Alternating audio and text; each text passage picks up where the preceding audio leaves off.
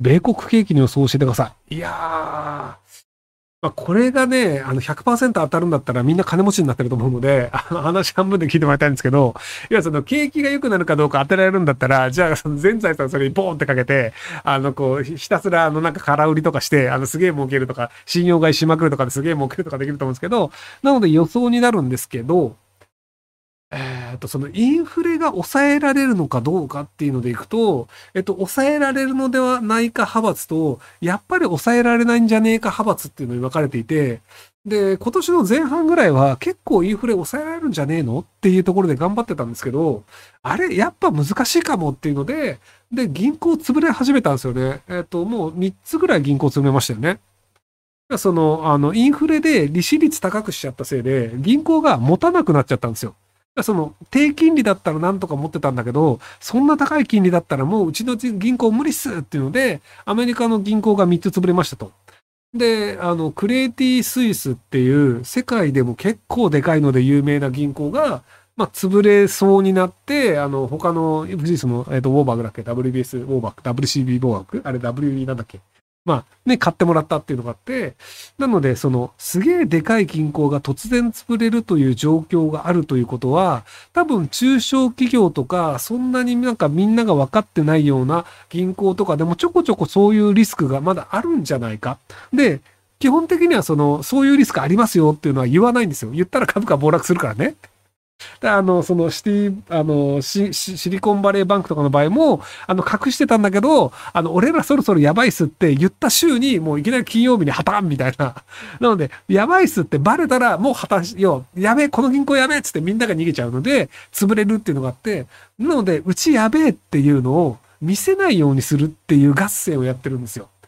なので、その、どの金融機関がどれぐらいやばいのかっていうのが、その表向きわかんないんですよね。なので、ひょっとしたら全然大丈夫な可能性もあるんですよ。えっ、ー、と、あの、三つ目に破綻しそうになった銀行を、なんか、えっ、ー、と、アメリカのその銀行連合みたいなやつが、じゃあ潰れそうだから預貯金10兆円預金してやるぜみたいなので、その銀行で寄ってたかって集まって金突っ込んで、一応なんか預金10兆円増えたから安全みたいなので潰れなかったみたいなのも確かあったと思うんですけど、っていう感じで助けるから大丈夫だよねってなってるんですけど、これが3つ4つ出てきたら、他のメガバンクもその10兆円を何回も出せないよねと。っていうのがあって、ちょっとどうなるか読めないんですよ。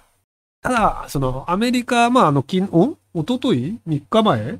えっと、火曜日、月曜日か。月曜日までロサンゼルスに行ってたんですけど、ただその、生活をしてる限りは、すげえ景気良さそうなんですよね。なんか、あの、僕が昔8年前にロサンゼルスに行った時より、ホームレスの割合がだいぶ少なくなってたんですよね。まあ、あの、バイデンさんがあのコロナの時に金配りまくったっていう問題もあったりすると、問題っていうかな、もあったと思うんですけど、なのでなんかホームレス比率はだいぶ減ったんじゃないかなっていうのと、あ、ビールにピンとかだったと思います。なので、その、えっ、ー、と、景気自体はそんなに悪くないのですが、ただそこら辺のインフレが止められないとすると、突然どっかが破綻するみたいになって、で、その、あの、リーマンショックみたいな形で、なんかリーマン潰れるんだったら俺らもう無理だわみたいなお手上げっていう場合もあったりするので、ちょっとピント合わせますね。なので、あの、こう、隠された、そのなんか、債券、債務みたいなのがなければ、順調にアメリカ経済は成長するんですけど、ただそれをどこがどれぐらいの額持ってるかわかんないので、そのなんか、爆弾を抱えてる状態っていうのは、なんか今後も続くんじゃないかなと思ってます。えー、年収500万円契約社員28歳女です、えー、最近婚約者が隠れて風俗に行ったり、パパ活募集の検索をしていたのを発見しました。えー、釜かけた際には白状せず、やったことと平気で嘘つくことから信用できなくなってます。え風俗通いなどルールを設けてこのまま結婚するか、別れて婚活するか、年齢的にもやってます。アドバイスお願いします。えっと、なんか別に風俗に行くのはそんなに悪いことなのかなっていうふうに考える人もいると思うんですよね。あの、えっ、と、まあ、あの、パパ活だなっていうコメントがあるんですけど、まあ、パパ活を単に安い風俗だと認識してる場合もあると思うんですけど、あの、まあ、世の中に風俗というのがいっぱいありますと。で、キャバクラもいっぱいありますと。なので、あの、多くのその営業系の会社員の人って、あの、割と風俗行くんですよ。あの、女性はその、女性とそういう話をする人はほとんどいないと思うので、なのでその男性のその営業系コミュニティの実態というのをあまり認識する機会はないと思うのですが、あの取引先とキャバクラ行きました。で、地方だったらそのまま風俗行きましたみたいなのって、やっぱりちょこちょこあるんですよ。要はその風俗的な接待があるからお前の会社から物を買うぜみたいな人たちってやっぱりいるんですよ。や、その、自分の小遣いじゃ風俗行けないけど、なんか接待で風俗行きたいっていうのを露骨に言ってくる人もいるんですよ。だからそれがキャバクラぐらいで止めればいいんだけど、そのキャバクラじゃなくて、もう直接的なことをしたい風俗行きたいみたいなのも、やっぱりあるんですよ。で、その、まあ、あの、エンジニアとかであれば、まあ、全然関係ないので、あの、そういうのないんですけど、やっぱり営業系だと、取引先が行きたいって言ってて、で、営業としても予算があるから、じゃあそれも行ってこいよっていうのも、やっぱり普通にあるんですよ。なので、その、えっ、ー、とね、そんな恥ずかしいこと言うの？っていうのがあるんですけど、あの、いるんですよ、そういう人が現に。あので、えっ、ー、と、昔だとそのなんか海外出張とかで、あの、海外のなんか恥はかき捨てみたいなので、割とその海外でそういうことやらかして、あの、結構その、日本人いかがなものかみたいなのになったりするんですけど、っていう感じで、なかなか起きることではあるのですが、みんな知らないから、まあいいやっていうところで、多分、あの、知らないまま、あの、墓まで持ってって死ぬっていう、そういうことをしてると思うんですよね。なので、その、うん、風俗的なものに行くというのを定期的にやらないと我慢できないタイプの人で、でもその結婚生活はちゃんと守りたいというのであれば、まあそれはそれでありだよねと考えるのか、そういう人は嫌だよねって考えるのかっていうのなんですけど、なのでその自分自身がどう考えるかの問題だと思うんですよね。要はその相手が信用できるかとか、相手がどんな人かとかじゃなくて、もう相手はそういう人なんですよ。風俗行く行って嘘つくやつなんですよ。でも、風俗行って嘘つくやつは結構いるので、その、いや、多分その、なんか話がうまい、明るい、楽しい人が好きとかだと、営業系の可能性があって、で、そうするとやっぱりそういう人が、その、業務的にそういうのが発生する可能性があるので、なので、うん、なんか、そう一概にね、そういうのがない人っていうのを選ぶの難しいんじゃないかなと思うんですよね。それって弱みにならない。えっと、弱みになるから行くんです。お互いに。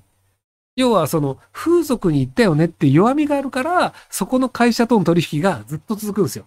要は、その、この風俗行ったよねっていうのを社内にばらされたらまずいから、だからお互いに、そのなんか取引の時に、あの、ここちょっと何とかしてくんない？オッケーオッケーみたいな、その、要はあの、共犯関係になることによって仕事をうまく円滑に回すっていう、そういうテクニックなんですよね。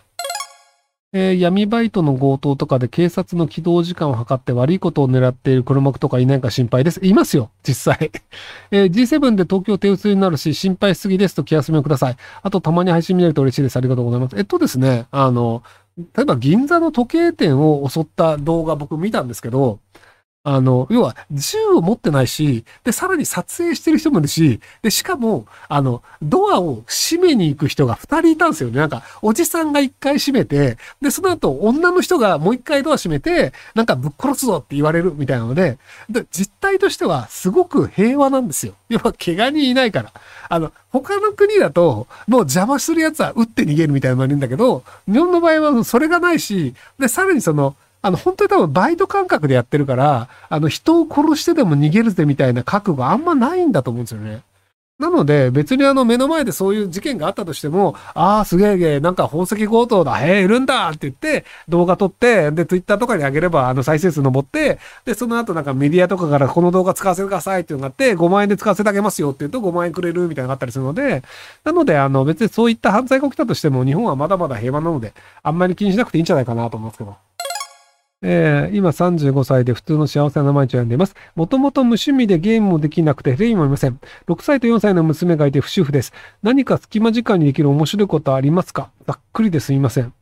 えっと、絵を描くとか、楽器を弾くとか、あと、花を育てるとか、あの、僕はまあ、花はどうでもよくて、あの、植物を出してるんですけど、食えるやつを。あの、ミントだったりとか、ラズベリーだったりとか。あと、トマトが冬で死んだのか、まだ芽が生えてないのかわかんないっていう状態ですね。なので、あの、食える植物を育てるといいんじゃないかなと思います。えー、お疲れ様です。母親と話してても老害と感じたのですが、私にどのような不具合を受けますでしょうかえー、老害認定したのは老後2000万円問題を言ったら感触を起こしました。えっと、人は老害になります。なので、あの、約束を守らないっていうのが今後発生すると思います。なので、あの、約束を守らなかったとしても、自分に害がないというポジションを取るっていうので、要はその約束を守らなかったじゃないかって責めたとしても、別にあの、意味がないんですよね。じゃあその責めたからといって発生して行動を変えるかっていうと、もう変えられないんですよ、老害になっちゃうと。なので、あの、この人がおかしなことをしたとしても、自分にデメリットがないっていう構造にするしかないんじゃないかなと思います。